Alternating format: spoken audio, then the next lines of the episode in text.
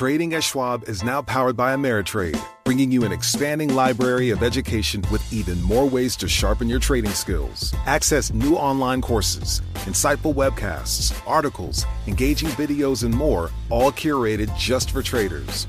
Plus, guided learning paths with content designed to fit your unique interests. No sifting to find exactly what you need so you can spend your time learning to trade brilliantly. Learn more at schwab.com slash trading. The less your business spends, the more margin you keep. But today, everything costs more. So smart businesses are graduating to NetSuite by Oracle. NetSuite is the number one cloud financial system, bringing accounting, financial management, inventory, HR into one proven platform, helping you reduce IT costs, maintenance costs, and manual errors. Over 37,000 companies have already made the move to NetSuite. Now through April 15th, NetSuite is offering a one-of-a-kind flexible financing program. Head to netsuite.com slash earnings right now. netsuite.com slash earnings. Bloomberg is now on your dashboard. With Apple CarPlay and Android Auto, it gives you access to every Bloomberg podcast, live audio feeds from Bloomberg Radio, print stories from Bloomberg News in audio form, and the latest headlines at the click of a button with Bloomberg News Now. It's free with the latest version of the Bloomberg Business app. That's the Bloomberg Business app. Get it on your phone in the Apple App Store or on Google Play. Just download the app, connect your phone to your car, and get started. And it's all presented by our sponsor, Interactive Brokers. Welcome to the Bloomberg Markets Podcast. I'm Paul Sweeney alongside my co host, Matt Miller. Every business day, we bring you interviews from CEOs, market pros, and Bloomberg experts, along with essential market moving news. Find the Bloomberg Markets Podcast on Apple Podcasts or wherever you listen to podcasts and at Bloomberg.com slash podcast. All right, Herman Chan's in here, and he covers the regional banks for Bloomberg Intelligence. I don't know why he's in here. I don't know why we got to talk to this guy. But, Herman, what's happening with the regional banks? Because I feel like a, sh- a huge shoe is about to uh, drop in terms of, I don't know, commercial real estate loans, just higher rates, credit card stuff. Uh, give us a sense of what's happening with the with the regional banks, and is the FDIC concerned? Right. So. Uh, the sentiment for, for regional banks has been poor since March and April after the failures of F, uh, of SVB and Signature, First Republic, and shares haven't really rebounded since that time. Um, there's been concerns on which you told us was probably going to happen. Right. They were not going to rebound because this Right. is a long-term earnings. We're, we're, we're facing a longer term earning issue from margins because of Yep. higher funding costs and higher interest rates. Banks aren't lending that much because they're focused on building capital because of tougher capital rules. And then you, you mentioned uh, commercial real estate and office CRE, a potential shoe to drop there uh, potentially next year with higher loan losses. So the sentiment has been poor, uh, but also uh, you've seen a bid recently over the past couple weeks uh, as uh, inflation pressures seem to be easing. So the thought of Oh, interest rate cuts are, are positive for, for banks. And actually, the regionals ha- have rebounded about 15% since their lows earlier in October. I look at M&T Bank as my proxy. I know that, I know there's an ETF out there that is probably much better, but I just like looking at M&T. It's a Yeah. quality regional bank, up 14% off of that uh, low back uh, in late October. That's right. So, so there there is a bit of uh, an inverse relationship with longer term Treasury yields and, and regional bank stocks. So that's something to look out for. In terms of the FDIC, um, the the organization is expected to vote on a special assessment to replenish their deposit insurance fund, which was hit from the bank failures earlier in the year. So the largest banks in the United States are set to uh, have a, a hit in the fourth quarter. In So the of lar- like expenses. JP Morgan's got to pay for the regional banks? yeah, And, it's, and, it's- and by the way, uh, was it a was it an industry wide problem Mm-hmm. or um, were the managers at SVB Group just asleep at the wheel? SVB was a bit asleep at the wheel. I would concede that They were passed out cold, right? Blood alcohol content like four. not really focused on interest rate risk uh, at that. Well, time. why would you focus on interest rate risk Right. as the head of a bank, right? Who cares about that? And now Jamie Dimon has to pay the tab. Right. He must be very unhappy about Yeah, that. the bank, the, the surviving banks are paying for the sins of the, the guys that, that had the failed institutions. So it, it is how how the industry works for better or for worse. Um, No, really? You think SVB Group would bail out J- uh, JP Morgan? well, M&T, like like Paul said, is bailing out um, you know, SVB as well. So everybody has to pay their fair share. Full disclosure, Herman Chan loves M&T. Well, he used to work there. Yes. Yes. In investor relations? That's right. I, Yeah. uh, And you are you're a proud mid-market kind of regional bank. I mean, I bank at the Huntington Yeah, uh, sure you in, in in Columbus, Ohio. Who doesn't? Huge fan. Look, because as a local, I've grown up there. Generations of my family have banked there. So, you The know, Miller name carries some weight there. well, or the the the, the uh, benefit is when times are tough, they work with us. You know, whereas a bigger bank would say, "We'll see you later, sayonara," right? Sure. Huntington will will stick with us and work with us because uh, that's just how more localized banks Right. work. So, but there are 4,000 of these uh, regional community banks out there. Um, if I put my M&A hat on there, I feel like that's an industry ripe for consolidation. Right. Is that is that in fact the case? And if so, what would be the catalyst? Yeah, uh, the regionals have talked about uh, M&A being a factor later on, but not quite over the next you know, one year time horizon. Uh, you have to remember that uh, higher interest rates um, are are and are a factor, and when banks do M&A, they have to mark to market the the target's balance sheet. So. Uh, and marking to market means that they have to set uh, the current value on both the loans and, and, and assets and deposits, and that c- can create a hole in the acquirer's balance sheet. So they're waiting for maybe rates to come down a bit so they don't have this tangible book value hits. Uh, the second factor is that regulation is still up in the air. The Biden administration has been a bit uh, reticent for bank M&A despite some of the pressures earlier in the year. That seems to be easing, but there's still a lot of questions on that front. All right, so the commercial real estate, how big of an issue is that for the banks? And when will we see it, I guess? By the way, you know where the phrase "waiting for the other shoe to drop" comes from. No, but you told me. It's because back in the days when New York City was filled with these tenements, um, the walls and the ceilings and floors were so thin that you could hear when somebody would come home from work and take off his shoes. Okay. So you knew when one dropped, you were about to hear the next shoe drop. Okay, very good. Oh, you learn something new every day. I think it's that great moment. that it's tied to real estate, right? Right. Because the next shoe to drop is also tied to real estate. yeah, that's true. Um, so, on in terms of commercial real estate, it it creates more headline risk in my view than actual potential losses for for at least the regional banks that I cover. Um, we're talking about two to four or five percent of their total loan portfolio is tied to office commercial real estate. That Well, being who, who owns that stuff then? Um, it's it could be smaller re- uh, regionals. It could be you know securitized uh, CMBS. Because I'm uh, thinking about I'm, insurance I'm going to go back to my lipstick building on Third Avenue and 54th Street here in Manhattan. right. At some point, that thing's going to reprice, and it's going to reprice at a big discount, Right. Mm-hmm. and the equity is going to come out of that thing, and whoever's got the mortgage against that Right. is going to have to do something. Yeah, you're gonna have to I take a just big wonder hit who on that. owns like those kinds of commercial real estate mortgages. Their My brother, by the way, works in the lipstick building. such a cool building. Yeah. I think it's awesome. Yeah. I think So Bernie hopefully they Madoff do used to okay. be there as well. Oh yeah. Yeah. Uh, but it- Bernie it's- Madoff was there. Yeah. So um, it, it is a, a headline issue, but I, I do think it's going to be manageable. But you will inevitably see losses uh, for the regional banks, and they, they are already uh, booking reserves against potential losses uh, expected over the next few years. All right. So, but if I'm looking at M&T Bank, I mean, so when do I say the earnings risk is behind Mm-hmm. this industry? I'm looking at the next year's numbers. It's not then. I mean, they're still going down. Right. Um, I guess in 2025 is when you expect earnings to rebound for this sector. Yeah, I, I think uh, at, we we've written a, note uh, actually today on net interest margins potentially stabilizing, and for most of the banks that I covered, that's will happen by the first quarter of next year if interest rates even stay where they are today. So that's positive. Uh, you're not getting any benefit from loan growth though, so so that's an issue. Uh, there's sticker shock in terms of how interest rates are for both.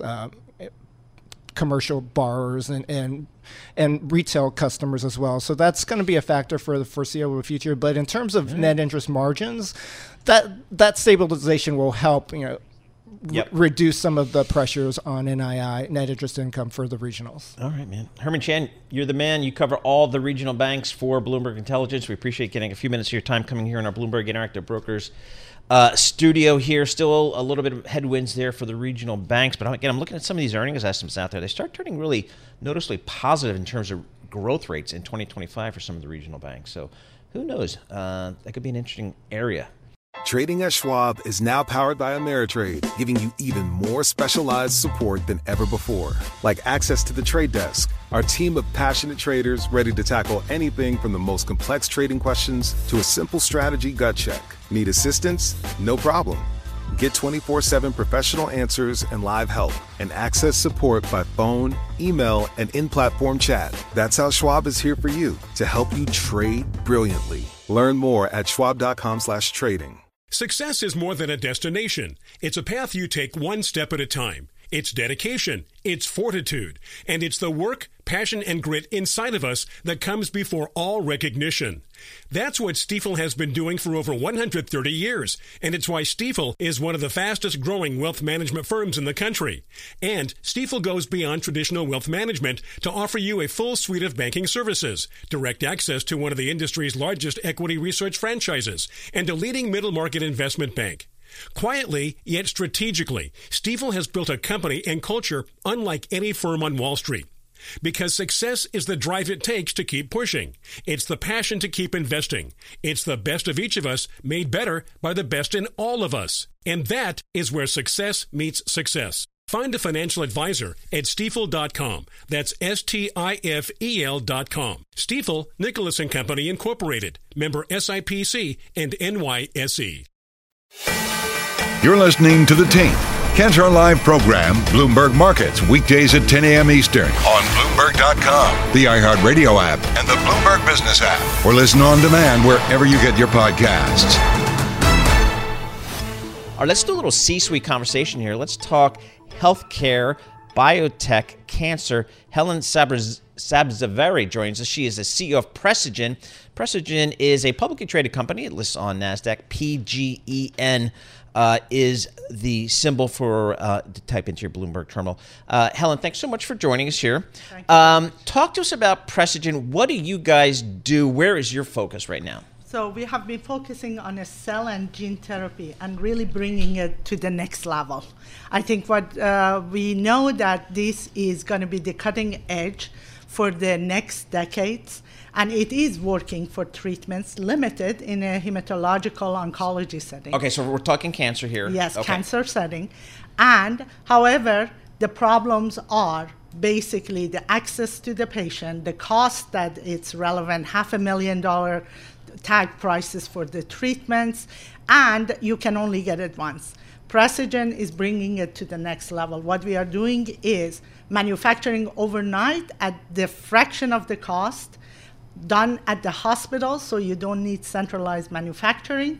So you make it you make it at the hospital. at the hospital Okay. and accessible to the patient and they can receive repeated doses because the cost is so much lower and it can be produced overnight and it's precise to the patient uh, because we use their own cells to modify them overnight and infuse them back to the patient so this is why we say we are bringing the therapy to the next level How, be- how, how much better are my chances now of surviving if I get cancer um, today, say, versus 10 or 20 years ago? Definitely, the field has been coming along in uh, various immunological uh, therapies and now with the cell and gene therapy. So the chances of survival is mi- much higher. The percentages still is not up where we need to be. When we look at our therapies, we, are in 20, 30% response rates. We need to do much better than that. And this is one of the aspects that, for instance, even the cell and gene therapy right now, in the field of cancer, for the liquid cancers, they do well in some of them, but they have not had any effects on uh, solid tumors. And this is where we come in as well, because now our technology can address both sides overnight with the much lower price tag for the patient and specific to the patient cancer. And I think that's very important because then you avoid treatments that you know it will not work. I'm going to ask an ignorant question. So pretend I'm a complete moron. Are you there? Uh, you're not. Why haven't we cured this disease yet? I mean, we've been throwing hundreds of millions. I mean, our boss throws billions of dollars at this disease for decades. And there are a lot of people out there, probably not medical professionals, but people who think, you know what, this disease is simply too profitable to the healthcare uh, industry to actually cure. I think the issues with the cancer is multifaceted, and the mechanism of escape of your own cells from your own army, which is your immune cells, is very complex. And the reason that over the years you see we have moved the bar from chemo to now immunological immunotherapies, and now to your own cells recognizing it. And this is exactly what we do. We are bringing out your own cells there and train your army back and we reinfuse it back to you so now they can recognize the enemy from within which is your tumor cells. And i think that's where the difference is. And what we have to do is obviously make this much more accessible to the patient very rapidly because the patients don't have enough time and the current cell and gene therapies will not address that.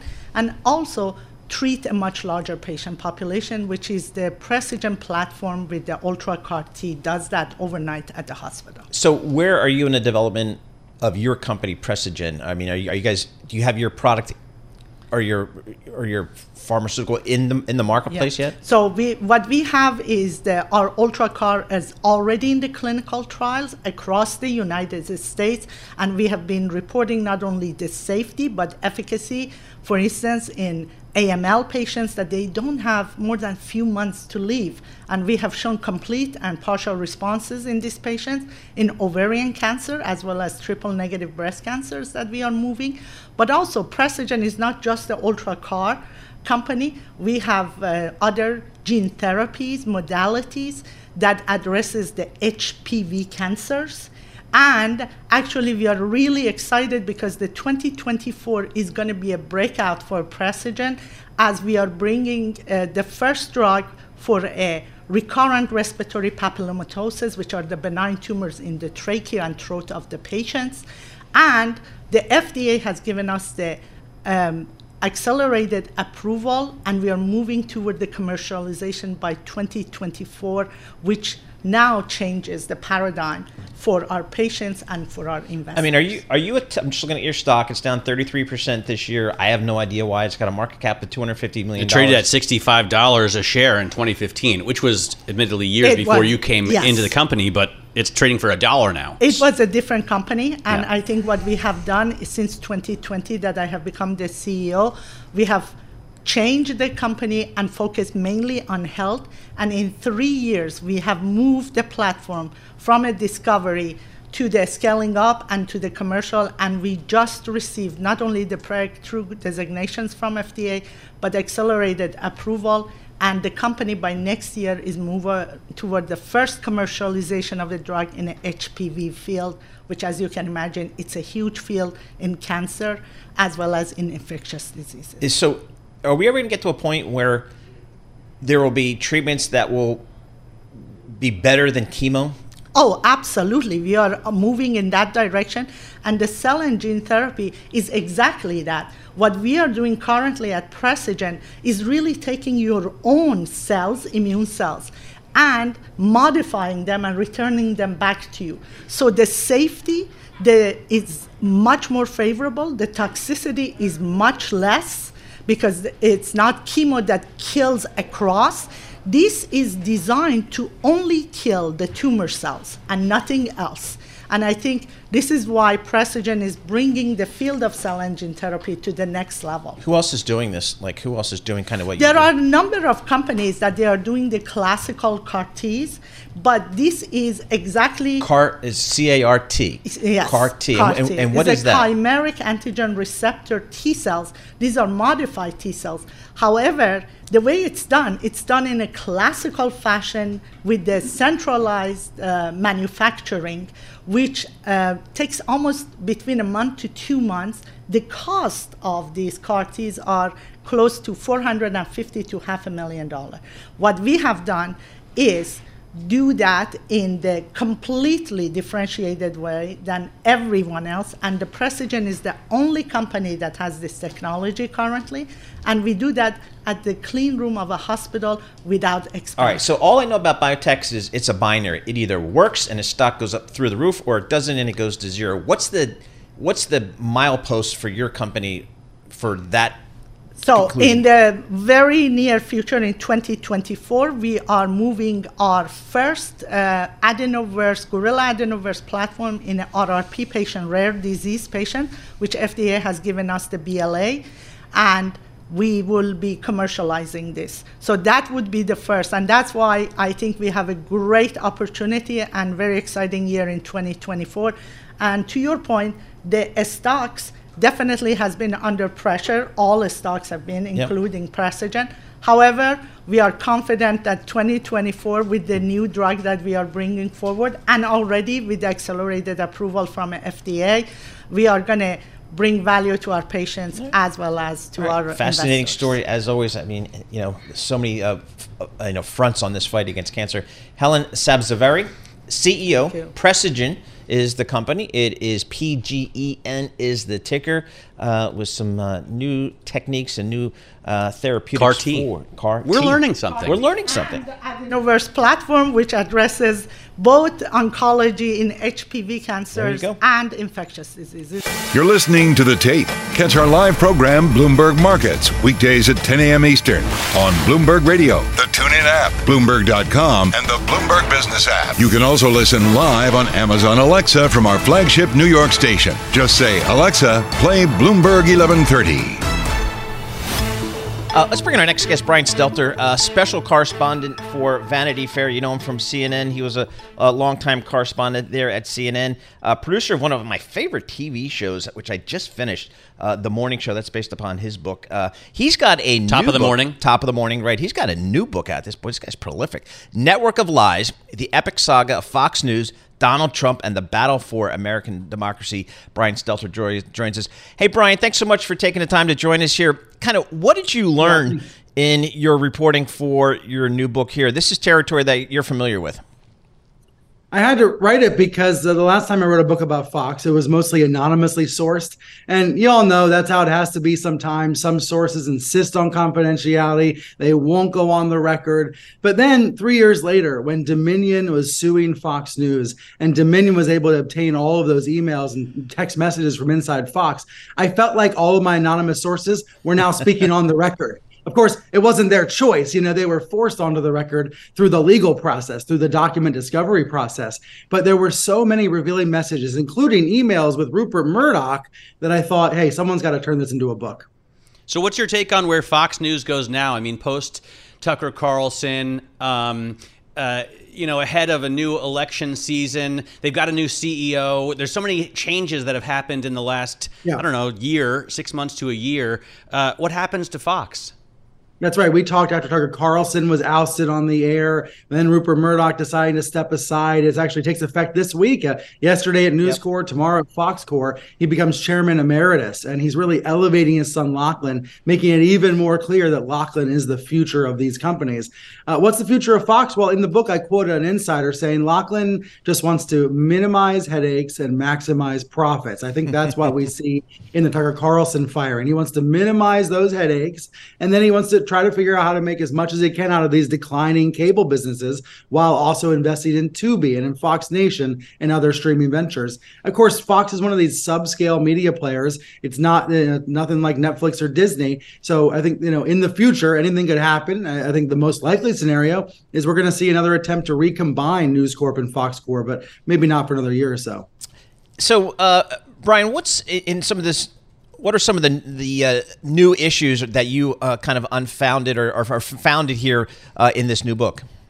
Yeah, you know what I get at is, is uh, Rupert and Lachlan Murdoch's role within this company and this network, Fox News, that is the dominant player within the Republican Party. And what I found is that the times when Rupert and Lachlan should have stepped in and been more involved, they weren't. They were laid back. They were kind of uh, letting others do do the dirty work. Remember in Succession when Lukas Matsson says he's hiring a pain sponge? Well, I came to realize that's what the Murdochs really do in, in real life. You know, no wonder the show was was so uh, heavily reliant on the Murdoch story they have their own pain sponges, you know, to clean up the messes. Uh, and so that that I found was interesting when reading these emails and text messages that they keep their you know they have they have plausible deniability sometimes with some of these scandals and lawsuits and of course these lawsuits are ongoing we know Dominion settled but Smartmatic another voting company is suing Fox there are a lot of shareholder lawsuits and other defamation lawsuits it has really it's really remarkable that here we are talking at the end of 2023 and there's still so much litigation about the last presidential election. What do you think about? I mean, we've recently heard um, that Donald Trump was dead set against leaving the White House, and um, you know, more and more uh, is coming to light. But it continues to shock me that he has such a strong hold on, you know, a place like Fox uh, or the U.S. Congress. Um, how how does that? How does he continue to have that kind of strength? I think it has a lot to do with the rewriting of January 6th. Uh, and I discovered this as I read through all these emails and texts that after January 6th, Rupert Murdoch said very clearly, we're going to make Trump a non person. We are pivoting away from Trump. Uh, he was told by his uh, number two that, that Sean Hannity is ready to lead the 75 million Trump voters away from Trump. So clearly there was an attempt to make Trump a non person but it didn't last. It didn't last. So why didn't it last? Why was Trump able to get back to center stage? Why was he replatformed? Well, I argue it's because people like Tucker Carlson rewrote the story of January 6th to say it wasn't an insurrection, it wasn't a riot, it was just a tourist visit gone bad. That it actually wasn't that big a deal. That hey, maybe the feds were involved, maybe the government plants were in the crowd, uh, ginning up the protesters. Basically, by presenting a conspiracy theory version of January 6th, I think it helped to absolve Trump in the minds minds of his fans to absolve Trump in the minds of Fox's viewers. And thus, now here we are, Trump's still the dominant figure in the primary. Brian, what role do you expect Fox News to play in this upcoming presidential election vis a vis the former President Trump, who presumably is the Republican nominee? Well, look, the first two GOP debates of the season both went to Fox. Uh, now there's going to be a few more debates, but without Trump, they're becoming less and less important. Uh, Trump is uh, in a little bit of a standoff with Fox. He thinks he's more powerful than Fox. You know, they go back and forth because, you know, they're like, uh, you know it's like I don't know if it's a buddy comedy or it's a horror movie, but it's a situation where they're they're they're kind of uh, both battling each other at all times. But at the end of the day, what matters most is that the audience comes home and Trump comes home. He will come home to Fox uh, because they have the same interest. They they want to see Democrats defeated. So even though there's lots of talk about Trump trashing Rupert Murdoch, complaining about Fox, I don't think that'll matter in a general election. I think what'll matter is that Fox still has a stranglehold on a giant piece of the right in the United States. Does CNN want a piece of that? I mean, they did a town hall with Donald Trump. They've made some moves that uh, media critics have questioned, as you know. What's what's CNN doing? I, well, I, think right now CNN is trying to report the truth as loudly and clearly as possible, and I think they've been excelling with coverage of the war between Israel and Hamas. I think there was, you know, an effort last year, and I think an understandable effort by David Zaslav and others to uh, try to figure out how to appeal to everybody, appeal to conservatives as well as liberals and moderates. But I think we have to make a distinction between conservatives and MAGA loyalists. Okay, it's the same distinction Biden makes in his speeches between Republicans, who he's known for decades, versus MAGA Republicans, who seem to want to burn it all down down. You're not going to be able, in my view, to get through to uh, Trump loyalists who have been told for almost a decade now that the real news is fake. So if that's the goal, the strategy at CNN, that wasn't going to work. But I don't think that was the strategy. I think the strategy was, and, and maybe to some extent still is, to try to show that it's real news coverage, not the fake news that Trump lied about. And you know that's the problem for a lot of these brands, a lot of these media brands. They have uh, they're up against a disinformation campaign. So I have a lot of sympathy for the CNNs and the NBCs of the world that are trying to get the word out that they're actually just doing the doing their jobs, reporting what's in the world, but they're up against this kind of this hurricane of noise and lies from Donald Trump. Brian, what uh, what what's happened to Tucker Carlson? Um, do we know kind of how that hmm. has turned out yet? Because for a while it seemed like there were a lot of MAGA Republicans that were going to switch away from Fox and go to I don't know Yeah. what he's doing, but um, has he still got a big following? He doesn't quite know what he's doing yet either, uh, but he's making a lot of videos on the site formerly known as Twitter, and he's reportedly raising money and making ad deals so he can grow that into a real media company. I think he has big ambitions because he wants revenge against Fox. He wants to show Fox who's boss. But right now, his platform has diminished. He's not making as much of an impact. He's not as influential. Yes, he still has a fan base, but it goes to show once again that the the, the machine is bigger than the parts. The parts are replaceable. Fox News is the platform that matters, not the individual hosts. And gosh, for whether you love it or hate it, that's a credit to Rupert Murdoch for making that investment almost 30 years ago. Yep, and I, I always say what made the Fox network was Bart and Homer Simpson. So uh, that's kind of when they finally turned the corner. Brian Stelter, thank you so much for joining us. Appreciate getting a few minutes of your time. Brian Stelter, uh, he's a special correspondent for Vanity Fair, uh, formerly a uh, correspondent for uh, CNN and producer of Apple TV's The Morning Show. Trading at Schwab is now powered by Ameritrade, unlocking the power of Thinkorswim, the award winning trading platforms loaded with features that let you dive deeper into the market. Visualize your trades in a new light on Thinkorswim desktop with robust charting and analysis tools, all while you uncover new opportunities with up to the minute market news and insights. Thinkorswim is available on desktop, web, and mobile to meet you where you are. It's built by the trading obsessed to help you trade brilliantly. Learn more at schwab.com/trading. Success is more than a destination. It's a path you take one step at a time. It's dedication, it's fortitude, and it's the work, passion, and grit inside of us that comes before all recognition. That's what Stifel has been doing for over 130 years, and it's why Stifel is one of the fastest growing wealth management firms in the country. And Stifel goes beyond traditional wealth management to offer you a full suite of banking services, direct access to one of the industry's largest equity research franchises, and a leading middle market investment bank. Quietly, yet strategically, Stifel has built a company and culture unlike any firm on Wall Street. Because success is the drive it takes to keep pushing. It's the passion to keep investing. It's the best of each of us made better by the best in all of us. And that is where success meets success. Find a financial advisor at stifel.com. That's S T I F E L.com. Stifel, Nicolaus and Company Incorporated, member SIPC and NYSE. You're listening to The Tape. Catch our live program, Bloomberg Markets, weekdays at 10 a.m. Eastern on Bloomberg Radio, the TuneIn app, Bloomberg.com, and the Bloomberg Business app. You can also listen live on Amazon Alexa from our flagship New York station. Just say, Alexa, play Bloomberg 1130. All right, let's uh, switch gears here. Let's get to our next guest, uh, Laura Martin. She's a managing director, senior media and internet analyst at Needham. She's based out in Los Angeles, right in the heart of Hollywood, does all that stuff out there. Uh, she joins us via Zoom. Hey, Laura, I want to start with Disney here. Uh, You know, Bob Iger's been back now, I don't know, a couple of years, a year and a half, something like that. What do we know about where he wants to take this company? You know, I think on the part, we have two companies here now. One is Parks, and it's on a tear, record high margins, really a big cash flow generator, and he's going to invest $60 billion in that business. so that, that business has proven its growth, tra- you know, trajectory, and he's going to invest in driving that growth longer. Fine. I think what, what Nelson Peltz is arguing about, and I think where I think the long-term media analysts are on this is I don't think he's actually shown us that he can grow the um, now that streaming sort of hit maturity and it's still never made money. Can the content business grow, Paul? And if not, why is he keeping all these people? Like it's okay if a business he doesn't have a dividend, so it's okay if a business doesn't grow. If you cut your people and you raise your dividend, that's called a GARP stock. That's called a value stock. Okay. But right now he's investing like the content business's growth. And I think Wall Street is unclear that the content business is still a growth business. All right, so I mean, I, it's almost sacrilege to ask this question, but you could make the call here. Like, if I'm an investment banker, I'm a, I'm a media M and A banker. Boy, there's a lot of pieces here. Do I try Yeah. to break this company up and see if I can get better value in the marketplace for the pieces? you know, a lot of these CEOs don't want to relinquish actual control of an asset because that's how they judge their like power is how many employees they have reporting to them.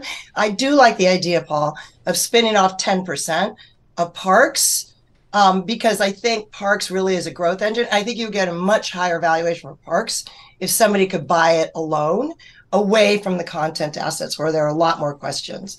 And in creating that security, but still keeping it for tax consolidation and teach, you know, keeping control over it, you would get a higher value for the aggregate Disney shareholder. What's going to happen to ESPN? Good question. well, lots of speculation here. I do, you know, Bob Iger on the call did say he's looking for people or companies that it can enhance his distribution, give him more content rights, and or give him more marketing, um, like gravitas. So he What doesn't really need money. Yeah, well, I like the NFL as an idea a lot, or the NBA, because like the NBA rights, NFL he's got locked up for a decade, so he doesn't really need the NFL right now. But I do like the NBA, which is coming up, and they're saying that the that the cost of the NBA might go up by four billion dollars, and Bob Iger has promised us an extra two billion dollars of cash flow next year. Well, if the NBA rights go up by four billion and he pays that, he's going to wipe out that promise and make his free cash flow even worse. So I like that idea as a strategy. Look, NBA will give you a little less cash than you want, but we'll give you 10% of ESPN and we'll sign a 10 year deal. That's actually a better deal for the NBA, if you ask me. Interesting. Hey, so uh, Laura, I want to get your opinion on something. When you and I were coming up in the business, the media moguls were Ted Turner, you know, Sumner Redstone, Rupert Murdoch. Is David Zaslav the new media mogul for the kids out there today coming up in the business? Is he it? Dude, did you read the New York Times I story did. on him this I- morning? I did. Ripping on Jeff Zucker for having tears in his eyes. yes. After Zucker was like, I needed you as a friend. Yep. I mean, that guy sounds pretty harsh. Do you want a friend like that? I don't know. I don't know. So I'm Do you want a Laura. boss like that? Do you want an employee like that? Would you want to be in the same room as a person like that? I mean, I don't know if it's true. I'm just reading the Time story, but you know, it's rough. So, Laura, tell Um, us about I- Zaslav. So I will. I'm going to answer your question though. I think the new media mogul is Jeff Bezos, who now no Yeah. longer runs Amazon. The guy who started Amazon Prime is a media mogul. I I think it is possible it is one of the few streaming services that survives because it's got Amazon e-commerce Yeah, right. and Amazon Music and Amazon and MGM's library. You know, I think the new definition of media mogul, it's too small. David Zaslav is too small. The company he runs is too small. But isn't I- Amazon kind of an also ran to Apple? Because Amazon Music, what? I use Apple Music. You know, Amazon Prime, yes, I have it, but Apple TV is much um, sexier, right? Uh, Why why isn't Apple the the big media mogul? Oh well, I guess from a media mogul point of view, I mean somebody who runs around Hollywood. Does Okay, deals, okay, that's a good point. Sorry. I guess it's You know, not Tim Cook. Mogul doesn't just mean you run a business. Like there's like literally when I think of, I do cover Apple. When I think of them, I think of these you know brainiac guys designing beautiful pieces of hardware, where services is sort of the add-on to keep their hardware selling. None of them feel like moguls to me. Literally the opposite of moguls Yep. like down to earth engineers with beautiful design characteristics. None of that is about having lunch at Spago's. Meanwhile, Jeff Bezos is ripped. Yes. You know? Yeah. He's got a trainer coming every day. Does he? Is that how he does? I mean, I don't know. He Gotta looks like he does. So, um, Laura, talk to us about Meta. You got you have been kind of uh, underperform on the stock. It's just been ripping. What do you think's going on Yeah. there with the stock? What do you Zuckerberg's think? in good shape too. Yeah, he is. So, what do you think's Yeah, happening over true. at Meta, and maybe what the street might be missing, or maybe you know what what you're seeing? Yeah, so I think I think near term he cut a lot of people. Last year he cut 25% of his labor force, which as you know, Paul, destroys morale for an enterprise. So he cut 25% of his people and he had anniversaried the negative comps. Remember, he said when iOS changed its privacy policy, when Apple changed its privacy policy, he was going to lose $10 billion in revenue. He did that for a year. So his revenue went negative for a year. So he's back to positive revenue growth and acceleratingly positive revenue growth. And he has 25% fewer employees. So right now that stock's on a tear this year because of those fundamentals in the near term.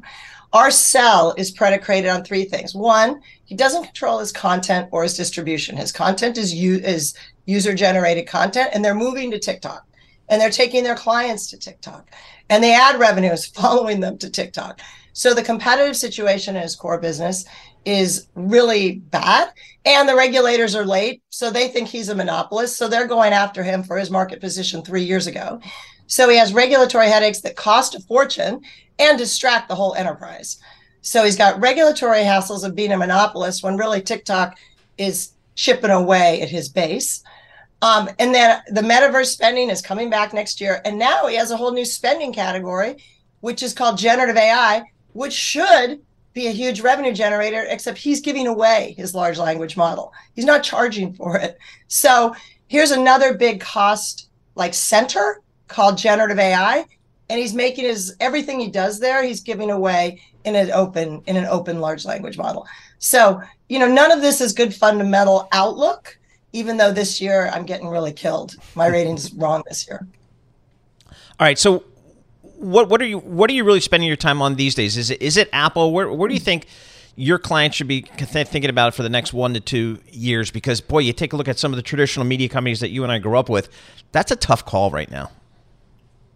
Yeah, unfortunately, I think I think all these media companies have become too small. I mean, when you have somebody like Apple generating 90 billion a year and Google, meaning Alphabet, generating 60 billion dollars a year of free cash flow, that's like bigger than the market cap of like a bunch of these companies combined. So I think the answer is the old media companies need to merge into these global distribution juggernauts. Um, they need to get bought by them. The problem is, you know, Washington, D.C., with Democrats at the head of every agency, it's very tough to get acquisitions done. So, what these media companies need to be doing is shrinking, meaning laying off people, keep increasing their dividend and they've become value plays. They are no longer growth businesses. Is there is there a shakeout here? Is there still maybe consolidation of media company A, media company B getting together? Last gasp. Yeah, I mean, I think I think it's I think there's a widely almost a consensus rumor in a sense that Paramount's too small, needs to get bought. It owns CBS, so it cannot be bought by NBC, which is Comcast. It cannot be bought by ABC, which is the Walt Disney Company.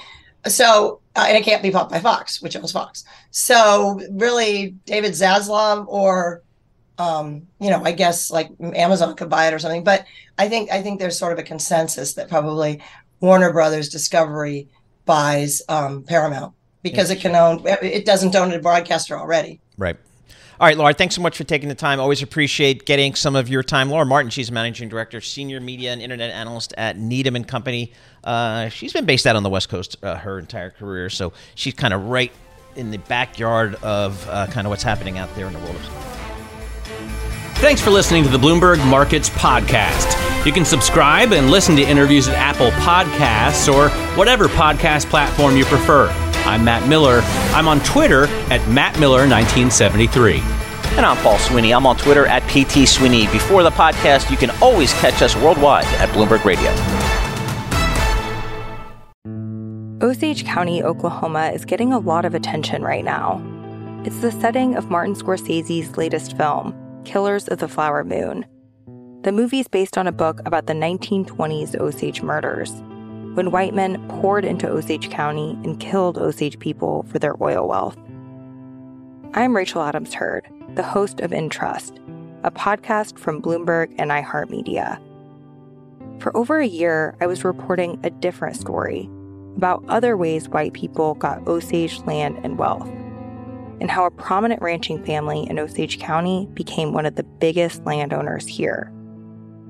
Their ranching empire was built on land that at the turn of the century was all owned by the Osage Nation. So, how'd they get it? Listen to the award winning podcast In Trust on the iHeartRadio app, Apple Podcasts, or wherever you get your podcasts.